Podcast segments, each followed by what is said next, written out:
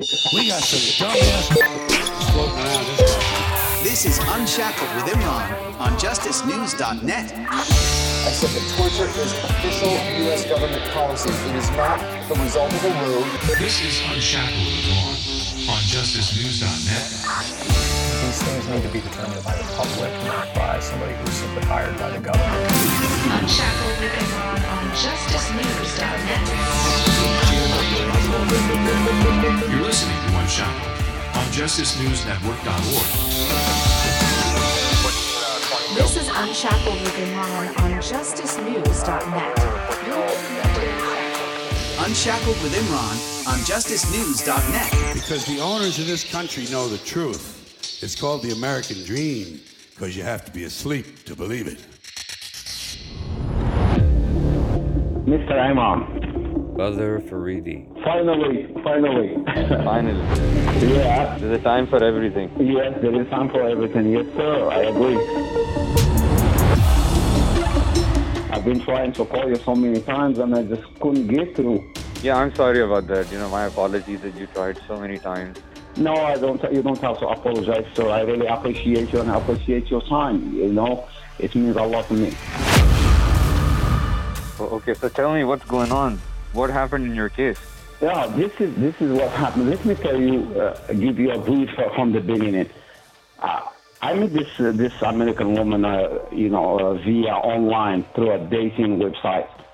She came to Morocco. We got married. Then I moved to the United States back into uh, was October 2003. I was very young at the time, and my ex-wife had three three girls. One was at that time I think 16. The the other one, another one like 10, and the other one six years old. Then across the street was this grandparents. It's not my ex-wife's parents. It's her ex-husband's parents, and they're kind of uh, uh, they're Christians and they're kind of extremists, taking stuff to the extreme. From the beginning, they hated me once they knew I was Muslim. So to them, in their mind, what happens in 9/11 because it was close at the at the time. It was just two years after that event. To them, I was a, a, bad person. Didn't want didn't want me to be there. Like I took their son's place.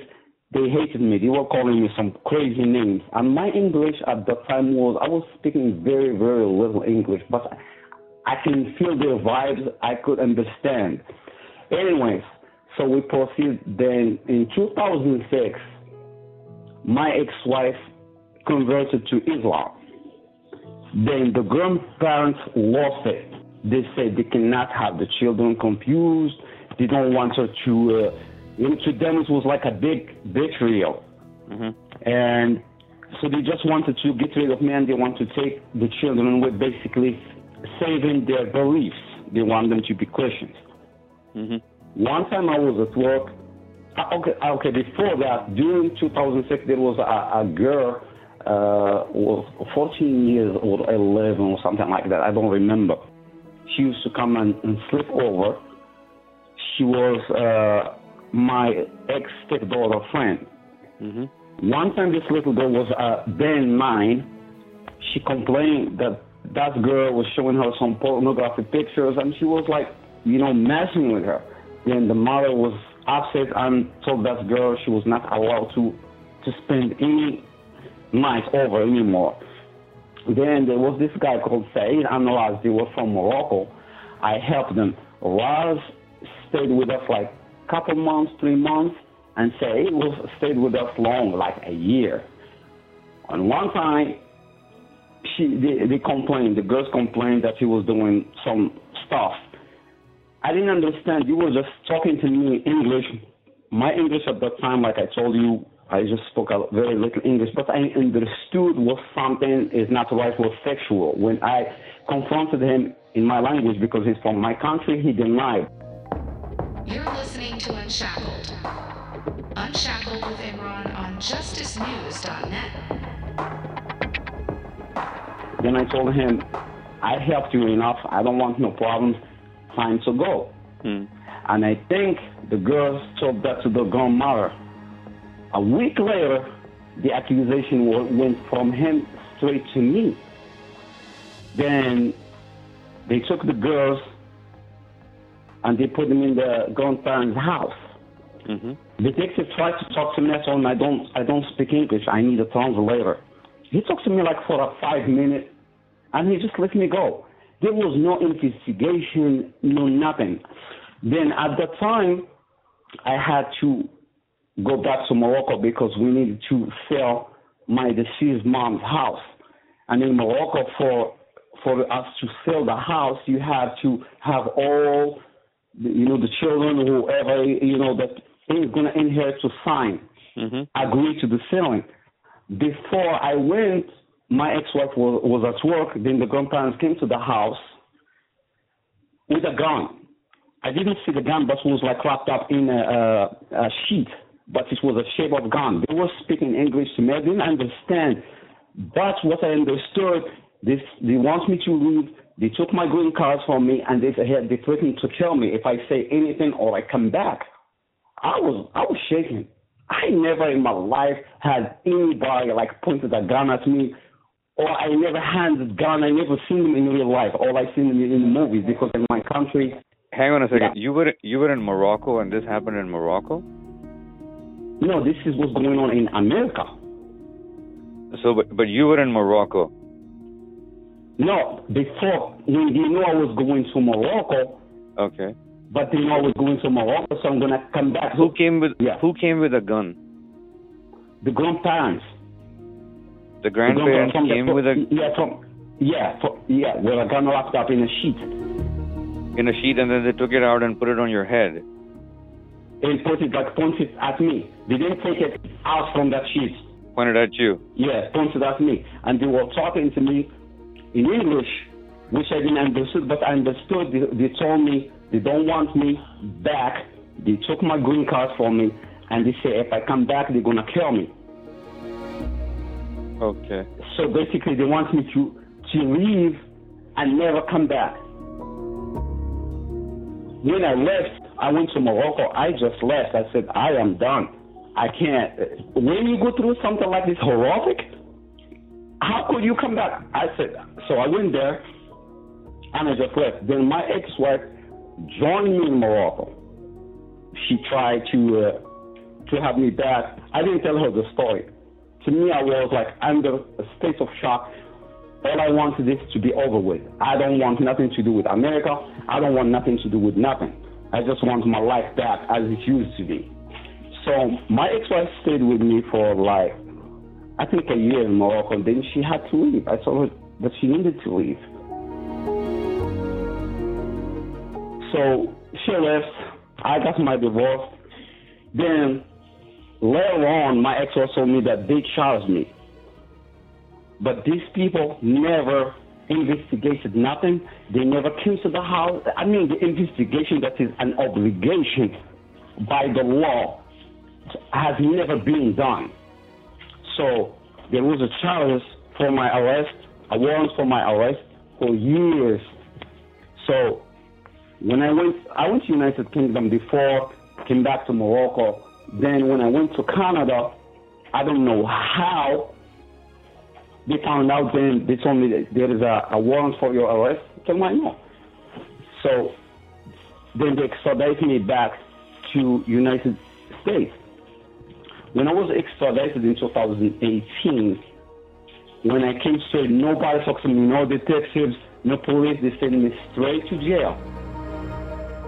Then they gave me a public defender. When I told the public defender back then, hey, sir, I'm not going to be able to understand everything you're telling me, especially when you're going to be using like law terms, you know, these legal terms. I'm not familiar. I need a translator so I make sure that we understand each other completely and there will be no confusion, no mistakes. He told me, no, no, don't worry about it. I understand you fine. I said, you understand me fine, but I don't. So he ignored my request. So we made like some through some what 20 times through that I was waiting for trial, like being there for 14 months. Mm. Now we're gonna go to trial. At that time, I didn't understand the law. and at that time, my English was not as good as the English I'm speaking with right now. So they never did me a translator to whole ordeal. like I go to show up in court. No translator, no nothing. The only time they give me a translator was when I went to trial those during those three days. And during those three days, the person doesn't even speak my dialect. So his Arabic was different. And I brought that to the lawyer's attention. He told me not to say anything. He doesn't want the jury, he doesn't want to draw the jury's attention to the translator. Later on, when I studied the law and I understand, I have first I have the right to a translator from the beginning to the end. This is the law of the United States and this is the law of the Indiana states. And not any translator. It, it must be a competent translator. Then I have the right to a district uh, judge, which her name Teresa Cataldo. Teresa Cataldo, for whatever reason, she didn't preside over my trial. Without my consent, she never told me nothing. When I went to trial, I see this guy, a magistrate judge, who was a prosecutor just the year before in the same prosecuting office that prosecuted my case. So basically, he forced himself on me. He never told me he was a, uh, a magistrate judge. He never told me nothing. Now, this is what I believe completely so that the lawyer they gave me, he sold me out. He didn't want to defend me because all he was worried about is about my faith, asking me if I was a Sunni or a Shia Muslim. I told him, what my religion have to do with this? You keep asking me, I told you so many times I was Muslim. Where you keep telling me if I was a Shia or I was a Sunni. Actually, that lawyer never filed for nothing.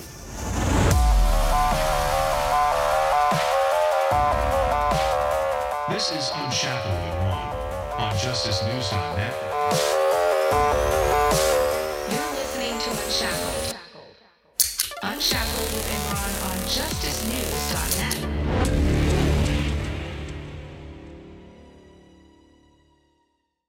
So when we went to trial, now the judge is not there who's supposed to have put to preside over my trial. Mm. And that's all right. Mm-hmm. So they put me this guy. When we went to trial, the prosecutor, this lady, was just a beginner. She never called when she could they put a, a detective who never worked on the case. He has never seen me, and I have never seen him. I told the, the lawyer, I don't know this guy. So why is he here? He just told me always to just keep quiet. He's gonna he's gonna handle things, but he never did. That's number one. Second, when we, they brought the the lady who was a counselor in school, she said that back then that she said she talked to the girl and she told she was afraid to go home because of me back in 2002. I told him, sir, I came to the United States in two, October 2003. How in the world this person was afraid to go home because of me back in 2002 that I didn't even exist in the in the lives of this family? So he was telling you, sure. I told him, I am beyond sure. We can put this easily, a uh, point of entry. But he didn't want to say nothing about that. Hearsay, I don't know how much you know about the law, but in Indiana, hearsay is not allowed in a trial. But they allow the hearsay. Mm-hmm. They don't. That person, that that girl accused three people before. She accused Skylar that she was sexually touching her. She accused Saeed that he was sexually t- touching her. She accused Dawaz that she saw him sexually touching her sister. She was just accusing everybody, left and right. But they say, no, you don't, no, no you're not going to bring these things uh, in trial. You can speak about these things, which I do have the right to defend myself. Because if you're going to take me through this whole ordeal based on only a statement that's not backed up with any evidence, no eyewitnesses, no physical uh, evidence, even when we talk to doc- the doctor, the statement said there is no trace of any sexual, you know, activities. Nothing happened. Everything is intact. So basically, you take me to trial. You you want to give me all these years, you ruin my reputation based on a statement to tell me a statement is sufficient to sustain your conviction. Okay, the law in Indiana said that person has to testify to whatever, you know, uh, charges information. First charge, they, they, they charged me with three charges. The first one is uh, anal intercourse, level A felony. That's the worst. Second, the charge, the information was like uh, basically this, they're accusing me that this person, alleged victim, masturbated me. Two, the third, the third charge is that I was Uh, uh, touching her and fondling her, a a C felony. So now, that person, she's 24 she has mental issues that they didn't want to tell the jury. Anything that's going to make any doubt on this person, keep changing her story. She doesn't know what's going on. And she didn't even accuse me on that interview. She was talking about Saeed. And she never even given this information that I don't even know when these charges come from because they charge you basically on a statement, but they have the, this information has to come from the mouth of whoever is accusing you those charges never came out of her mouth. And I watched that video, interview, 22 minutes, never once mentioned me. She was talking about Saeed, she's talking about Raz, she's talking about the other people, but never said that any sexual intercourse, any sexual intercourse, any eh, any masturbation, none of that. So this information was like a made up that's how they do it here to, to scare you off so you can have a deal and take a deal. Yeah. So they want to scare you with too much sunlight, eh? so they scare you off. They're toxic. So basically, those are fake charges. If that lawyer was really wanted to be defending me, this could have dismissed from the get-go. But basically, I was sold. So now, when she took the stand, that was her, her testimony at trial. Basically, she never testified to any of those three charges. So, by Indiana law and the law, that person does not testify to those informa- the charges information on the information. You are free to go. When I went to trial, they were speaking about 9/11 and Muslims, they're terrorists, they're criminals. This is what the lawyer said, and I wrote it down in the very beginning, and he didn't have to tell this jury about my faith. He told them, I'm going to quote, when 9 11 happened, this is my lawyer, and he said, when 9 11 happened, and whenever I'm traveling, I said, if anything was going to happen, it's going to be 99.9 in Muslim.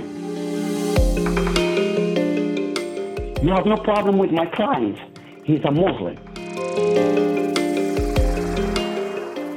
So basically, he wants to tell them this is a terrorist, this is a dangerous person. Now you know about his faith. So from the beginning, he killed that trial. And he did that intentionally. He knew what he was doing. And I told him before do not mention my faith to the jury. He never came to see me before, between the pre trial and trial. He never prepared me to the stand. He never did nothing. He came to trial without any paper. Like this guy. So what is your preparation? So he was there just chilling, and all he was about is looking at the prosecutor, the lady, just like his, his girlfriend or someone he knows or he likes or something. It, it was everything. Everything was crazy. Now this is what the prosecutor was doing. Then during the trial, the prosecutor brought this uh, a very huge vagina picture, a, a fake vagina, just a drawing of a vagina. And I told this guy, this has nothing to do with my charges. What is this? Then they this uh, uh, nurse who never worked on the case, never examined the, the alleged victim. She was giving the jury basically a lesson about the vagina, the inside, the outside. If you put something upward, you won't break the hymen. He never objected because that right there shouldn't be there because my charges has nothing to do with any vagina and it's just like to uh, basically to trick the jury to show them that this is a, a sexual act. This is this person is a sick person. So all my rights, my rights was like violated left and right. He never wanted to object. He never called the witnesses because the mother of the alleged victim on an audio, on the papers, and the alleged victim told them that she lied, she made it up, and she was sorry. And everything is on the papers, but he never wants to mention none of that.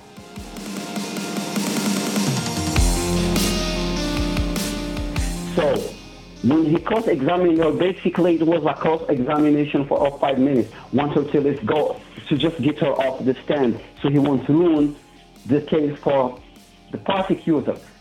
Because if he really wanted to help me, there are so many questions. Told I was speaking to her in English. Back then, I wasn't speaking in English, very little English. Mm-hmm. So he didn't call the mother who said she wanted to dis- testify to tell the jury that she told her she lied, she made it up, and she was sorry. And this is all story the grandparents behind this. And he knew that. He never called no one, no uh, no expert. The the guy who was with us, his and his wife wanted to testify. They are in Napoli. He never called them. He never uh, objected to the uh, detective who never worked on the case. He never called actually the detective who's supposed to work on the case and never did his job and he's alive and retired. He ne- basically he was there to weaken my case. That's what he was there for, and I promise you, sir, if I had a private attorney, you wouldn't dare to go to trial. You would have dropped these charges against me. They went there because they know that guy works for them and he was going to help them. So he never explained to me when I asked for a, a, a translator, he never got me one. So I won't understand. So they used that against me, my English, my uh, ignorance to the law, and I, I was I had no family, no money to to hire an attorney actually who's gonna defend me. So when I went to trial, by their law, I won the trial. And let me give you this one. This is because this one was very important the prosecutor realized that she messed up. They, they got the jury outside to another room, and she told him, Your Honor, the state wants to uh, amend charges, bringing it down from A down to B because penetration is a must. That person has to say that I penetrate her anal for them to prove that. So it is everything is worse. That's how they prove. They say they don't need any kind of evidence. That's the law here. They say uh, uh, a statement is sufficient to sustain a conviction. Then my lawyer objected. He didn't want her to bring it down, but he never told him that this has to be dismissed. Then she said, "Okay, I just wanted to help." They sustain it, sir, like that. Mm-hmm. So the jury went to deliberation. Like, you know how much time they took, these people? I, um, even if I was Mr. Imran, I promise you, even if I was a dog, a dog there, you would have taken more time. Half an hour. Half an hour. No evidence. Nothing. And they come back with verdicts. Guilty, guilty, guilty. Half an hour. And I've seen so many trials, real trials on TV, with crazy evidence you don't even have to leave your seat to deliberate to find a person guilty, but they take three hours, two hours, four hours, me half an hour. Nothing.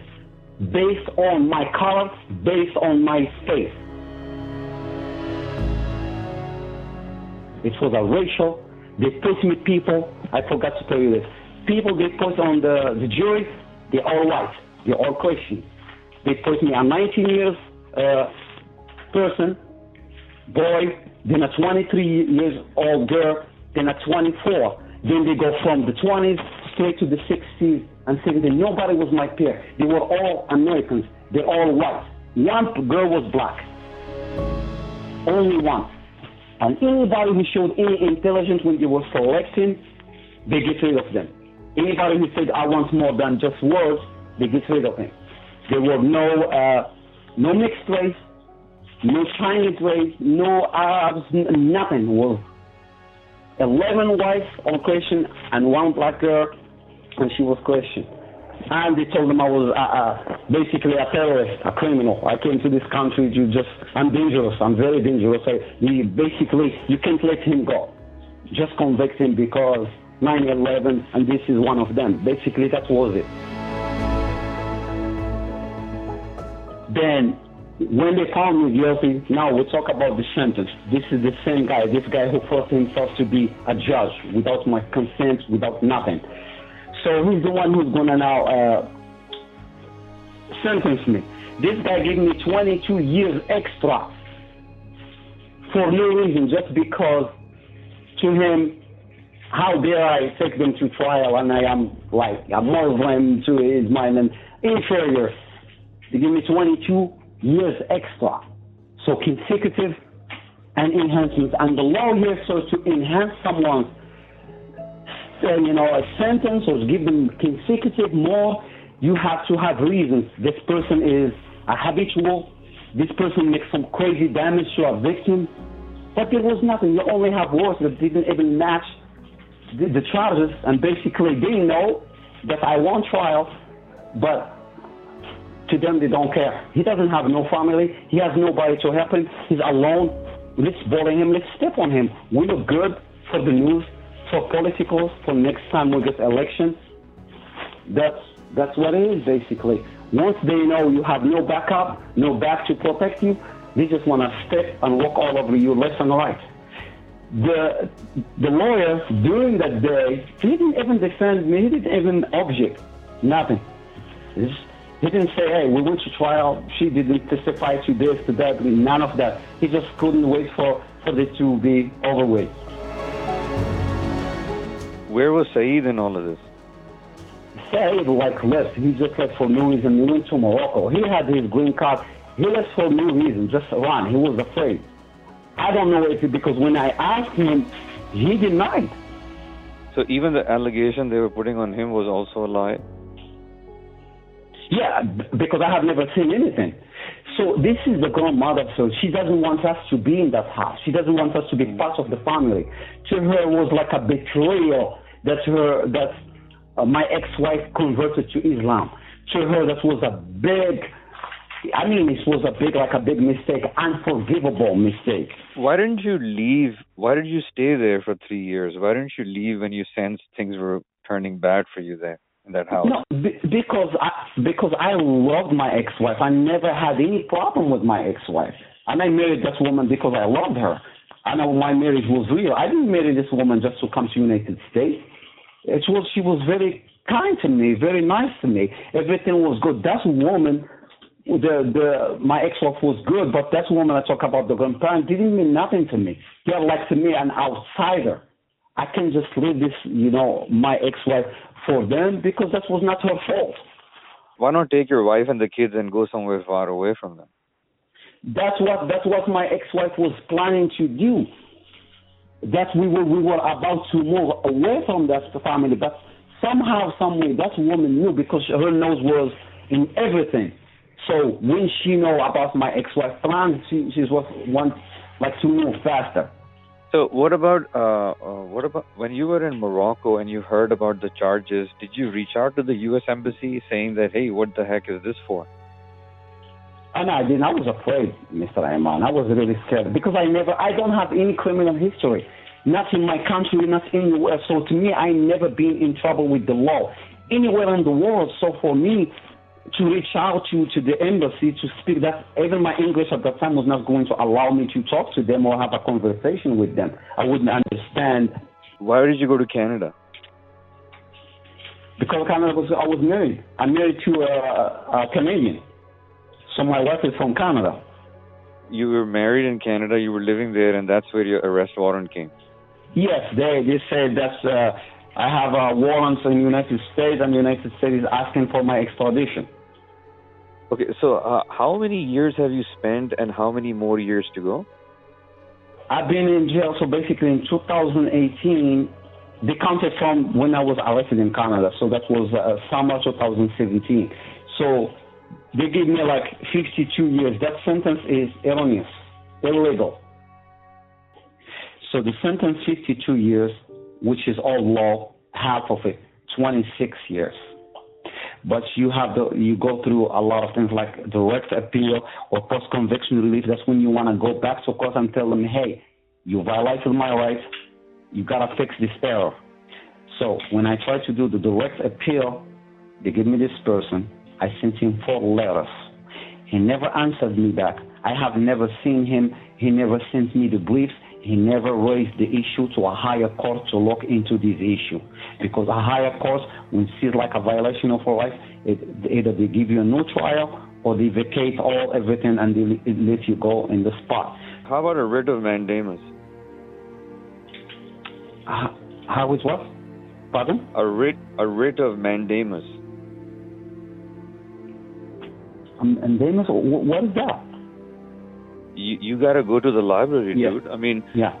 uh, you know, if, if if there if there was anyone coming with some kind of an evidence from the grandparents that these kids are being brainwashed, you know, that would have also helped. Yeah, but he didn't want to help me, Mr. Rahman. He didn't want to call nobody understand neither because my friend, the one who was with us, and his wife and my ex-wife, they were going to testify that the grandparents are hateful people, are the, are the ones behind this stuff. But he didn't want to call nobody so I can look, I am that sick, twisted person. So he wants to ruin the prosecutor hmm. case.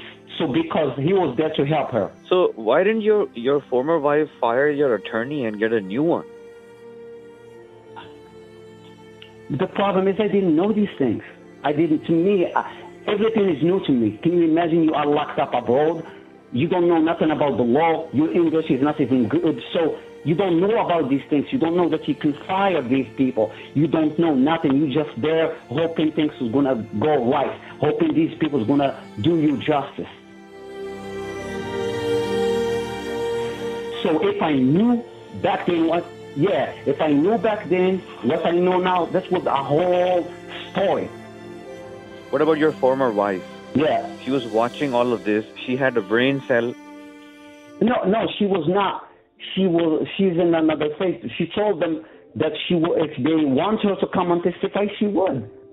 But they never called her. She never been called because what was going to say was not in favor of the state. So, and the public pretender works for the state. So why would he call her to to ruin the prosecutor's case?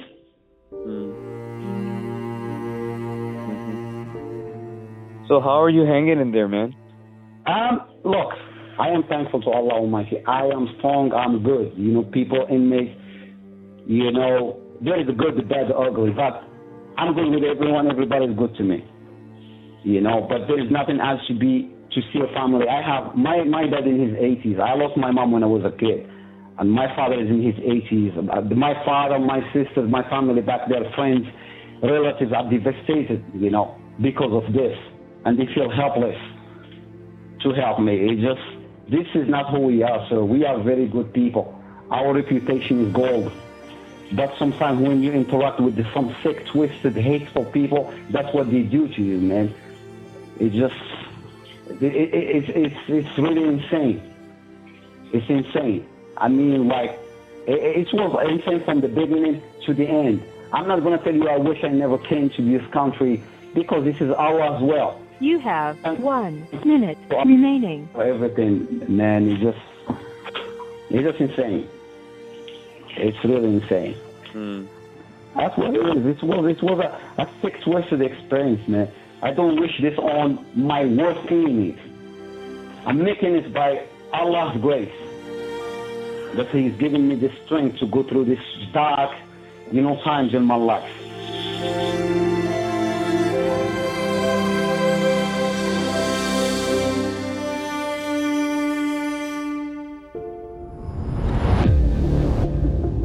This is Unshackled with Imran on JusticeNews.net.